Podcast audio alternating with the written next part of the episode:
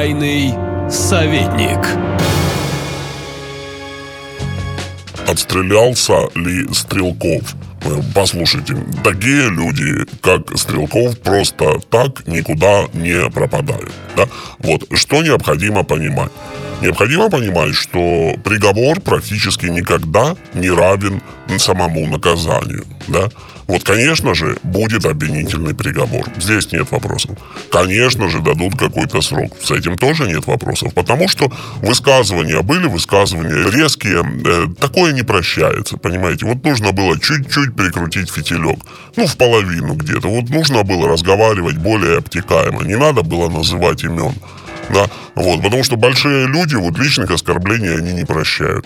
Они еще могут слушать какие-то высказывания на какие-то темы, ну, такие, на общие темы, на общие какие-то болевые точки. Ну, когда вы начинаете э, называть имена людей, которые намного-намного выше вас, вот это приводит к тому, к чему привело, собственно, и господина Стрелкова.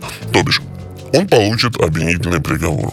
Вот. Но самое интересное в том, что будет дальше. А вот дальше ничего не будет. Сидеть Игорь будет э, так, как не сидит никто, наверное. Вечером он будет пить чай с начальником колонии, днем будет играть в шахматы с каким-нибудь библиотекарем. И вот так его пройдут дни в заточении. У него будет много свиданий с женой, с друзьями, со всеми. Почему? Почему?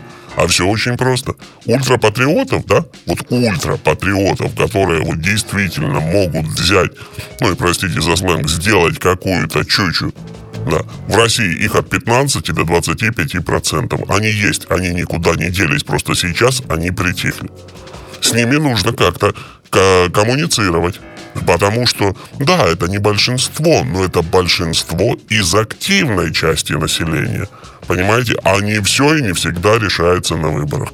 И у ультрапатриотов по состоянию на сегодня второго предводителя даже теоретически нет. Остается только господин Стрелков. Все. Все. Никуда он не денется. Он будет сидеть как сыр в масле. Это вот такой вот ну, своего рода дом отдыха, такая пицунда, ну, с конвоем, да, вот, и с собаками где-то там по периметру.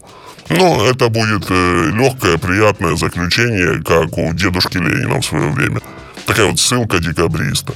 Потому что этими 15 или 25 процентами кто-то в подходящий момент должен будет управлять. За это время своего заточения в Пицунде, естественно, господин Стрелков еще больше обдумает свое поведение и еще больше захочет его искупить.